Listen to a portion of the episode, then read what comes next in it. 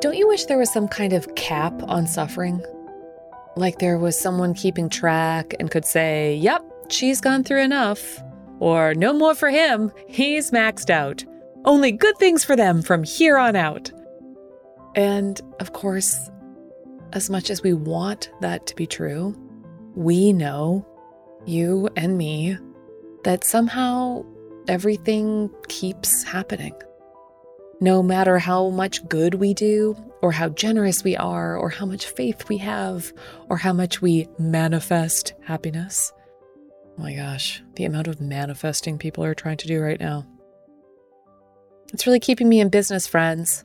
It's, it's really keeping my intellectual interests alive.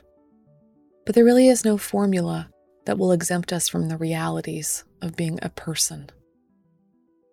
My name is Kate Bowler and this is the Everything Happens podcast. This reality of no easy to understand formulas can be so hard to live in, especially when we've simply lost too much, or when the pain is too much to bear, when the sky keeps falling, when we just can't catch a break, when miracles seem to happen to other people but not us. I wanted to talk to someone who's had her own experience of shaking her fist at the sky, wondering, haven't I gone through enough? I feel so lucky to be speaking with my friend Elaine, 30 years after back to back tragedies had left her life undone. So, what does she think about mystery and hope and love now? Let's find out. I am here with the absolutely extraordinary Professor Elaine Pagels. She is best known for her research and publication on ancient Greek texts, their mysteries and their beauties. She received her doctorate from Harvard. She is a no big deal MacArthur genius. She has been on faculty at Princeton and made it her intellectual home for such a long time. But for my special purposes, she is also the author of award winning books like The Gnostic Gospels and her stunning memoir, Why Religion. Elaine, you are so special to me, and I feel really grateful that we're doing this here today. Thank you so much, Kate. I wondered if we could start at the beginning then. Could we talk a bit about your childhood? What were your parents like? And what did maybe faith look like in your family of origin? Faith didn't look like much. My family was culturally Protestant, and my mother took my brother and, and me to a a little Methodist church, which was sort of boring and pleasant. And my father had no use for it because he had been brought up in a kind of Presbyterianism I can only call ferocious. Um, he said his family argued intensely about religion all the time, and he hated the arguments. He hated being dangled over the fires of hell all the time because you're a terrible sinner. And as soon as he learned about science and Darwin, he just said, done with that. Who needs it? Those are silly old folk tales. The world wasn't created in seven days. It took geological time. And now we have a much better way of understanding everything. So he gave it all up for science. And so many people did, you know, it's the Darwinian destruction of the Bible, right? And he bought into that completely. And I understand he had good reasons for it. I mean, you know, Kate, that so many people have very good reasons for ditching the religion they were brought up with. And I thought he made a very good decision. But I also got so interested in poetry and music and dance. And what I didn't know is how the poems we have, some of them I loved most, the music we loved of Bach and Mozart and so many others, spirituals, comes out of these religious traditions the poetry, the music, the dance, all of it. It was only when I was about 14 or 15 that I went to a Billy Graham crusade, kind of by accident. Yeah.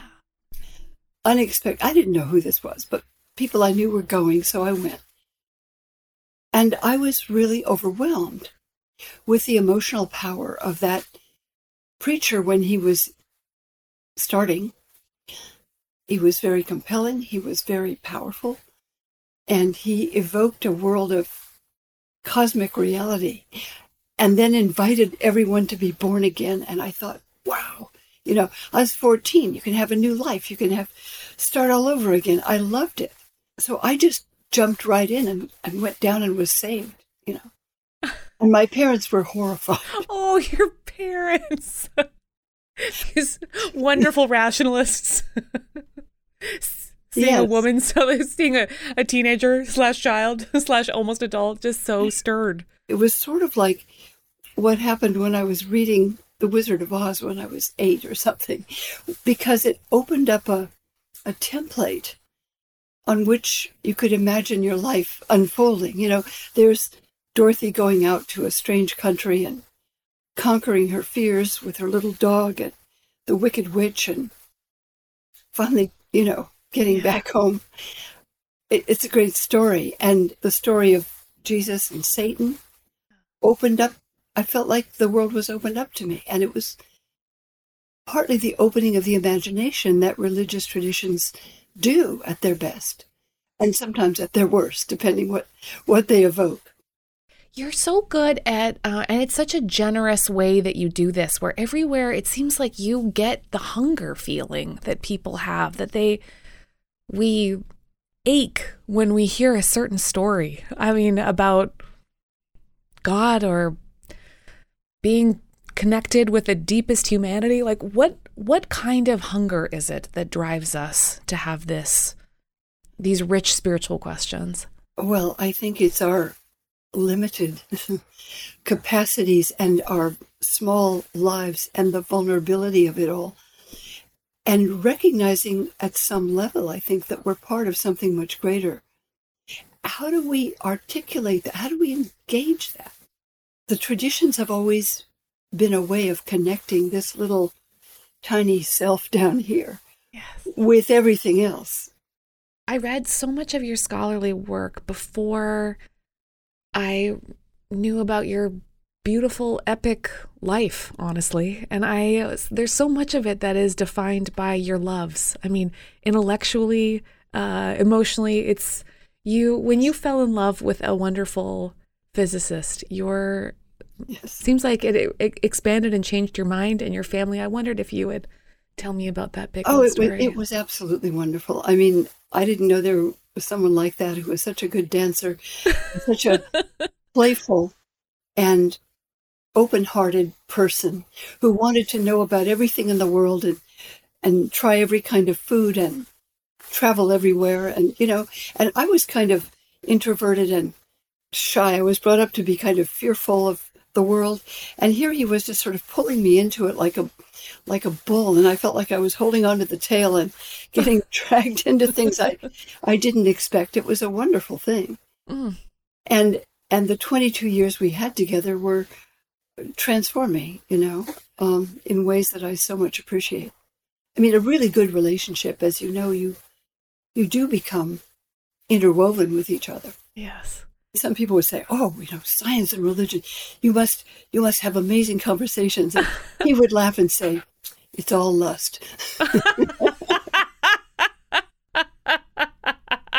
that was that's that's such a funny thing to say. so it, he was very playful and I and very open. I mean, he said religion.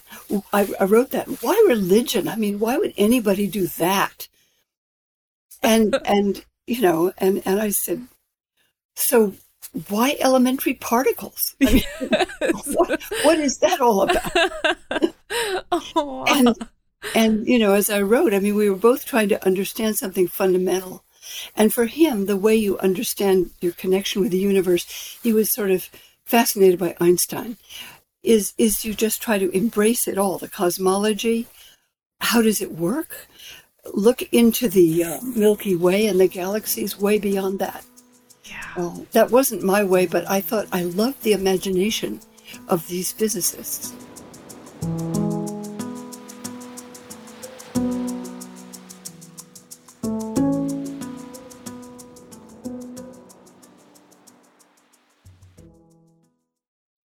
One of the things that this community really has in common is that we all can remember the time when we first uh, realized that the that our worlds come undone, and you know that so deeply and intimately. I I wondered if you would mind telling me about your son and what that that first that love looked like. Yes. Um, when we got married, we were exploring the world, traveling to Africa and Egypt and wherever. And he was doing science, and I was really fascinated with the secret gospels. And we assumed and hoped we'd have children. It didn't happen. And so we went to all kinds of doctors and all that stuff. And with a lot of effort and help from fertility doctors, we finally had a, child that we adored. And we were ecstatic. He was amazing not long after that, we were told he had a, a serious problem with his heart that would require surgery. He was he was then about a month old, and they were going to operate when he was one. They were going to wait until a baby was big enough to withstand surgery. Now they also operate much earlier. So we were living with that uncertainty, and it was terrifying that open heart surgery on a tiny child. I mean, yeah. it terrified us. Me. Heinz wasn't as terrified. He, he just wasn't as susceptible to that. Um, and so, you know, we went into that, and the heart surgery went very well, and it was wonderful.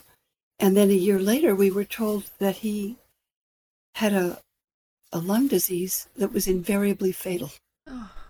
Utterly, utterly shocked. The doctors couldn't believe it. None of us could. That that was having everything undone. Yes. Living with a child that we adored and thinking, what? I said, how, how what are you talking about? They said a couple months to a few years maybe. Oh, love. At that point he was 2. So we lived with that. Yeah. So we encountered, you know, the loss of that child. And that that was what we thought is the worst thing that could happen. Yes. Yes. When people describe anticipatory grief, is that what it is, Elaine, where you have to live in two timelines as you Yes. You write so when you you said something like there's a it doesn't start with a death, it starts with a diagnosis. Well, that's what when the diagnosis happened, the doctors at Columbia Presbyterian said, Well, why don't you go and talk to this nurse? And I thought, Oh, I know who she is. Uh-huh. She's the one who talks to parents with dying children. And I'm not a parent with dying children. My, my son is in kindergarten and he's building up an airplane there today. He's not dying. Yes. So I refused to go see her. And only when he was five and I had stubbornly refused, it's not that I didn't believe it, it's just that I just kept shoving it aside. But I could see he was getting thinner, he, he couldn't eat very well. We had to postpone his birthday party, but still he looked quite normal and he was living the life of a an active 5-year-old. But I went to see this nurse because cuz I had gone to see a psychiatrist who said I was depressed, but he said it's not that you're a depressed person, it's situational depression. And she said, Well, yes, there's a name for what you're going through. It's called mourning. She said, It doesn't start when somebody dies. That's what you quoted. It starts when you hear a diagnosis like that, or it can. Mm. So we lived with that too the love and, and with the terror I used to call Zach my impossible thought. Because the idea that I would not be his mom just felt, it just, so when you say I didn't want to do that, I didn't want to have that conversation, I think absolutely. You are my impossible thought. Yeah. But you were also dealing with your own mortality. That's another level too, Kate, which I I celebrate your energy and passion dealing with all of this. you you love so deeply and the the way that you talk about loving your beautiful son and then the experience of that grief and then choosing to adopt it reminded me of Jayson Greene was a, a wrote a beautiful book called um it's some i'm going to get it wrong but it was like but still there were stars something like that. And it was he'd lost his child very tragically and then chose to have another one. And i said Jayson was that was that a hard choice? And he said it wasn't a hard choice. It was a soft one that we could it was just that they could that they found that their love kind of like pressed a way forward. And that that reminded that reminded me of you. Yeah well we had hoped to have more children biologically but that didn't happen. And i knew that i, I could not imagine surviving having a child and a child die i don't use the term lost because that reminds me of people who lose their keys or something out of carelessness, and it suggests carelessness or neglect. Good for you. I like that. I like that. That is a that that frankness is a gift. Yeah, I keep thinking when people say you lost your child, I say I didn't lose him in the yes. supermarket. I didn't just leave him there and forget he died. You know, that's that's different. That's different. But anyway, I knew that I, I, I couldn't imagine surviving if we didn't have somewhere to go with the love we had for this child. So we went to an adoption agency and adopted a child who needed parents as much as we needed a child. And and that was helpful. Mm. I like that you describe love like it needs to go somewhere. Like that's that's a good, that's a good like water is just gonna like break into a new tributary. What do you do with it? Yeah if the person's not there. Yes. Where's all this going to go? And it is like water in the sense that that can flow toward other people. I think that's why when we do experience bereavement, we instinctively hold on to each other. Yes.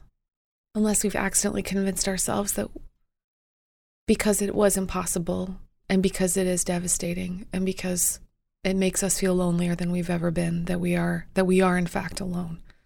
I mean you've had long seasons uh, of loneliness it sounds like. It sounds like you understand how how hard it is to reach out and recreate community especially when you're the first one elaine were you the first one among your friends to have experienced the death of a child yeah, i i didn't know anybody who had unless perhaps the child was stillborn that is a different kind of experience. Yes. It's not one that I know about from firsthand, but somebody who's lived with a child they love and raised a child, and then the child is gone. I didn't know anyone who'd been through that. Uh, you know, Kate, the worst thing about it when a child dies is that you, and you know, you know, as a parent, you feel like you failed. No matter what you did, But there are many cases in which a child has an illness that can't be repaired. And the parents do absolutely everything imaginable. And nevertheless, there's nothing they can do, just change the situation. Nevertheless, they feel guilty. And so I, I, I was looking at the study in the history of religion. I thought, why do we pile guilt on top of that? I mean, a Buddhist might say, that is the child's karma. The child came into the world with that energy and departed with that and completed what that person needed to do here and goes on to other lives. Okay. But I looked at the Bible, okay? There it is in Genesis. Why do people die? Somebody sinned. That's why. And if they hadn't sinned, that wouldn't have happened. But if you sin, you're going to die. So, so dying feels like punishment. This is not true in every tradition at all. But it's part of biblical tradition, and I sure got it. And and it's it's that guilt that is compounding um, the grief in such situations. Not only that, but in many situations, uh, of bereavement, one feels guilt.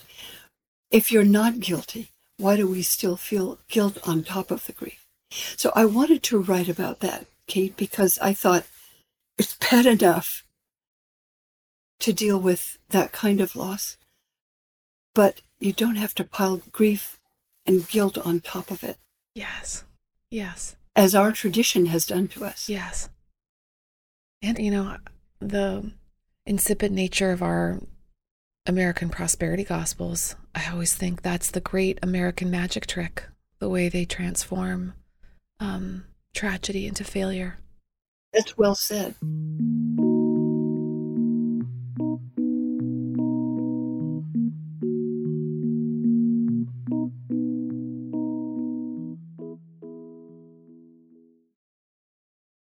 Remember reading an article about what happens to marriages after a, a catastrophic uh, a loss a death and so often that blame shifts internally and people can't be as open and empathetic. But it sounds like you and your husband grew closer and you found a way. Yes it, it's true that many marriages end at that point because someone blames someone else and I think that's easier to, it's maybe more likely to happen if there's some accident, say, mm-hmm. mm-hmm. that could involve one parent more than the other. You know, there's many circumstances. But the idea of that, I talked to one friend of mine whose two year old son died, and he said he started having affairs. And only then did he realize, he said, that he couldn't look in his wife's eyes because there was so much sadness.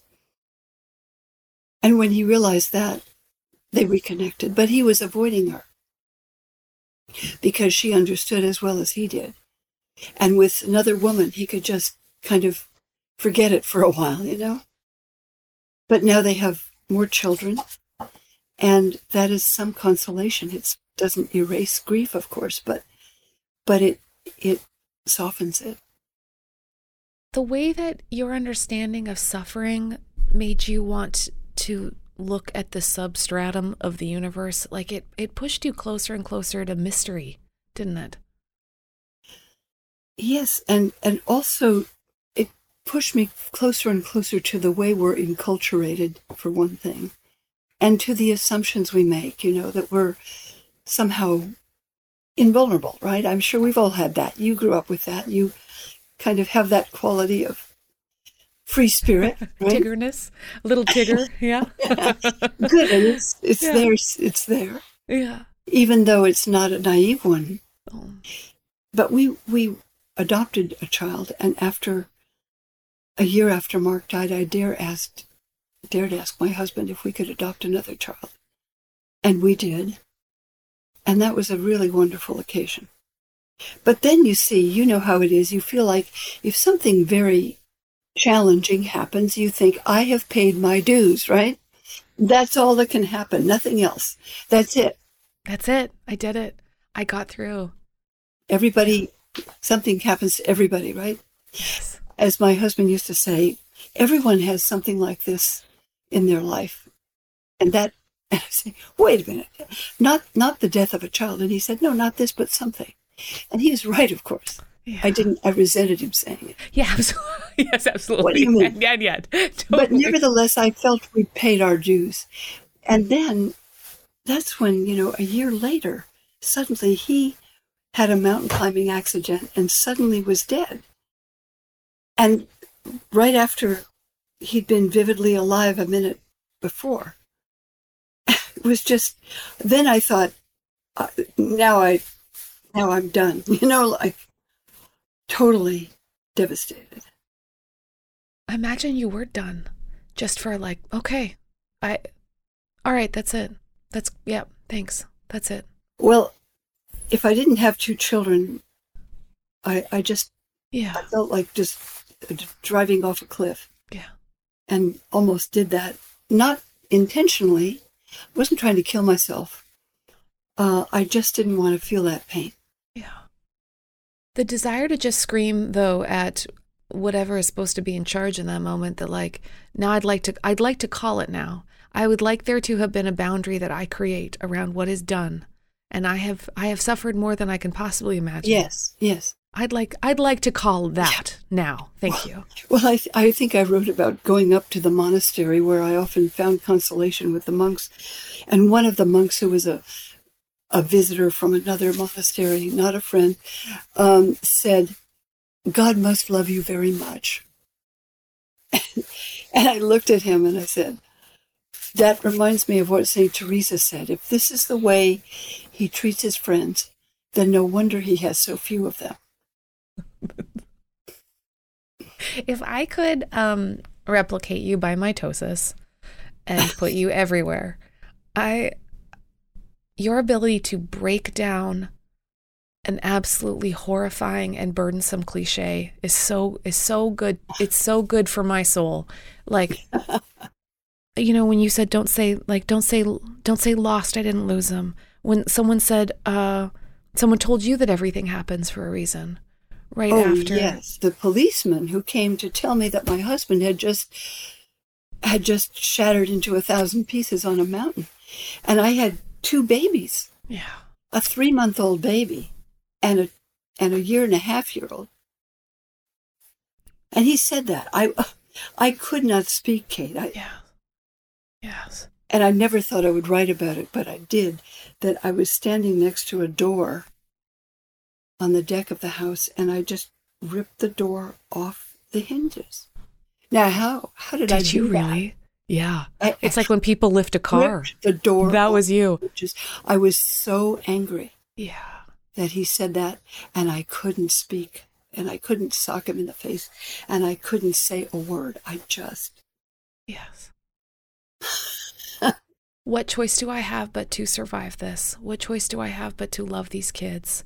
What choice do I have to? I mean, you have a you have a huge job. I'm just gonna say, like, the way you broke into the study of religion as one of the incredibly few women battling misogyny at all times. Frankly, I mean, had a New York Times bestseller about about ancient texts, which, as you know, is a well-worn path. You know, everybody has. I just, I know, I know. This surprised everybody.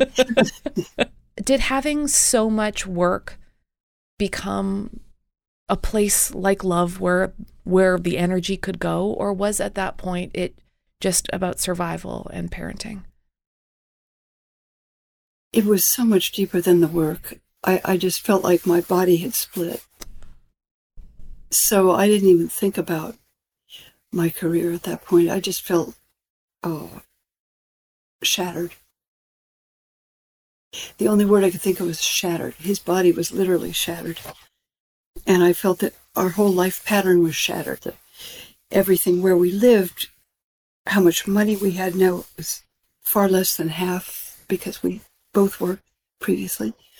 Um, how to proceed, I, I had no clue. I had no clue. It was, uh, I'm just surprised that, I'm surprised that people live through this stuff. And we do, you know, I mean, the resilience is, is, is amazing. Yes. You know, I think it surprises everyone. I mean, you've lived through a great deal and beautifully, and other people do. They do. Isn't that amazing? It is. I guess that is a feeling I have though when I look at you though is I feel I feel amazed because it's you haven't just survived. You keep having big beautiful new chapters. You've had if uh if we were just to pretend it is then a, a book with with many more at the end of of this memoir what is what are some of these new chapters look like now because i i have a sense and i love all of them Well, it was it was quite a bit of time after my husband's death that I kind of reconstructed a a life and wrote a book about the devil because it seemed very appropriate. because you know, I thought somebody said, "Don't blame God," and I thought, "You, how stupid are I? I don't blame God. It's not what this is about. It's not what I understand it." Um, but if I, I'd love to blame somebody. How about the devil? I mean, that's what in the ancient world they say it's the devil who throws obstacles at you. So I thought I'll be mad at the devil. I'll, I'll um, take out my, uh, just sort of play out my anger that way. But after that, I don't know. I'm raising two children, and you're you're you know I always thought I'd rather have my life too full than too empty, and it was too full. I had both of them. I had to move out of New York to a place I could afford. Um, I was at Princeton. I had to move here, which isn't a suffering, but it was leaving all my friends and all of that, selling my house and, and changing life. And then I did have the work. I mean, after a couple of years, and writing the book about Satan was also a form of therapeutic process. You know, creative work can be very helpful at that point, as you know. And so, so I've, I, I sort of poured myself into that, the, the work that I love and, and the people that I engage that way and many other friends and reconstituted life. But it's I think you're talking about what just happened about two months ago. Oh, no, I don't know. Tell me. yes, you do. well, it's so surprising. I wrote this book, Why Religion, a personal story, and I wrote about things that happened when I was 16. Uh, one of the people I mentioned in the early part of the book heard that I'd been talking about his name on the air, and um,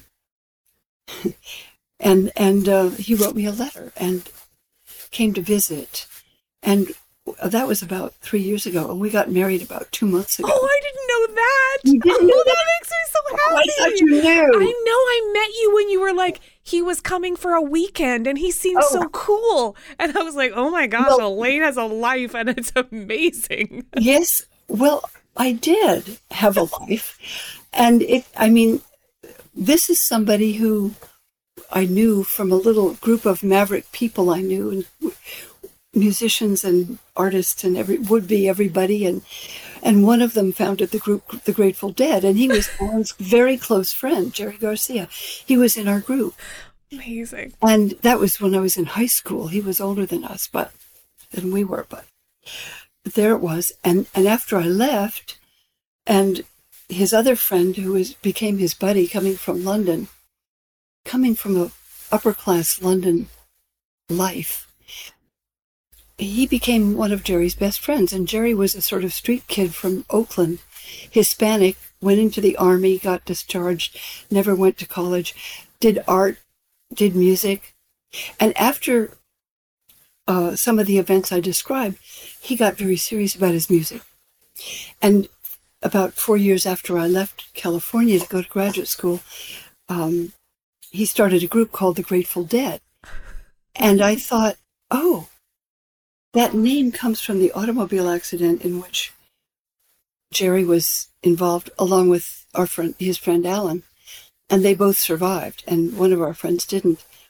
So I thought, oh, it's about the accident, the name of the Grateful Dead, and somebody heard me talking on Terry Gross, and and and called up Alan and said, "Hey, somebody on the radio was talking about how the group got its name, but she doesn't know the story." And he said, "Actually, you don't know the story." Oh, because Jerry didn't talk about that, and neither did anybody else. And so, this friend, Alan Trist, he had been invited when the Grateful Dead went to London to publish music with them. And he thought, shall I stay here in England and continue to negotiate between between corporations and working people and try to advocate for labor, or shall I run off with a rock and roll band? He went off with a rock and roll band and, and retired from it about five years ago, publishing music. Mm-hmm. Part of the staff, part of the yeah. the, the, the, the road managers, as he said, who who kept everything going on the tours and Yeah. were in the back dancing and he's a very good dancer. So we just got married. Isn't that wild? oh my gosh.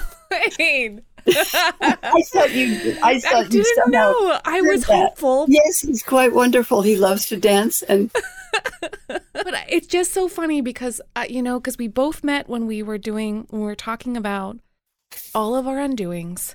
And it meant so much to me to see you standing there absolutely lit up. And I thought, oh, I'm learning something. I'm learning something about how love pulls you forward. And I've thought about you a million times since. So, well, it does. Elaine, you are wise and kind, and I am so proud to be your friend. Thank you so much for doing this with me. Well, thank you. It's it's really a gift, especially to surprise you with something. I thought you might have. I didn't know. oh, it makes me happy.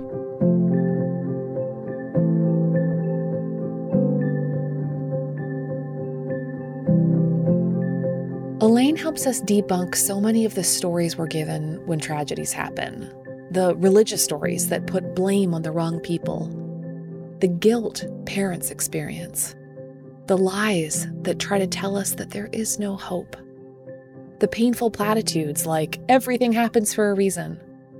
She writes, What is clear is that meaning may not be something we find.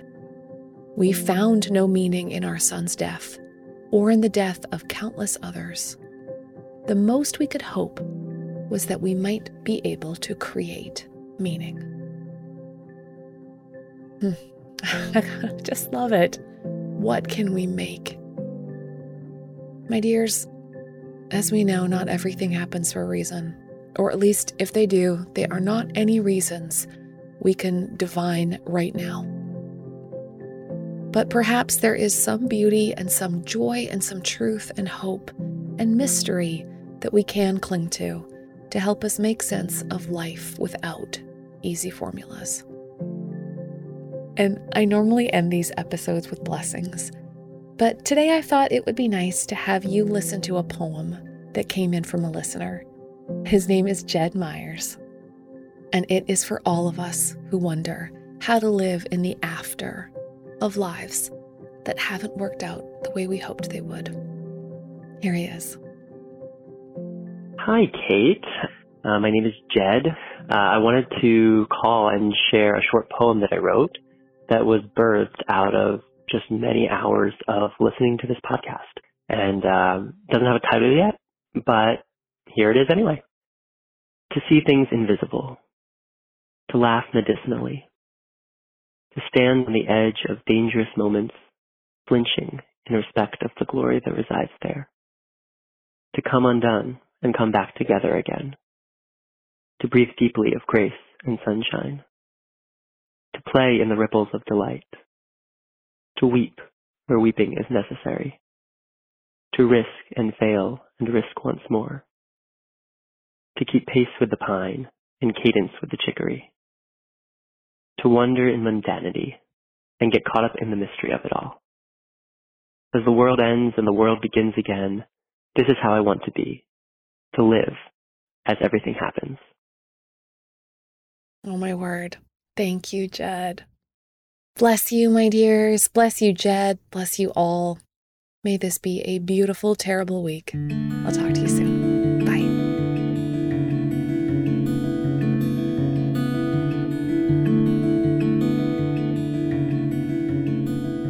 This episode of the Everything Happens podcast was made possible because of our generous partners Lilly Endowment, the Duke Endowment, Duke Divinity School, and Leadership Education. And of course, nothing is possible without the wisdom and expertise of my absolutely fabulous team Jessica Richie, My Heart I Love You, Harriet Putman, Keith Weston, Gwen Higginbotham, Brenda Thompson, Hope Anderson, Jeb Burt, and Catherine Smith. This really is my very favorite kind of group project. So if you want to know what else we're up to, head over to katebowler.com slash newsletter so you don't miss a thing. I would really love to hear what you thought about this episode. Would you consider leaving a review on Apple Podcasts or Spotify? It means a ton to us when we hear what you liked or who you want to hear in conversation next. Also, we really love hearing your voice. Feel free to leave us a voicemail we might even use it on the air. So call us at 919 322 8731. All right, lovelies, I'll talk to you next week. But in the meantime, come find me online at Kate C. Bowler. This is Everything Happens with me, Kate Bowler.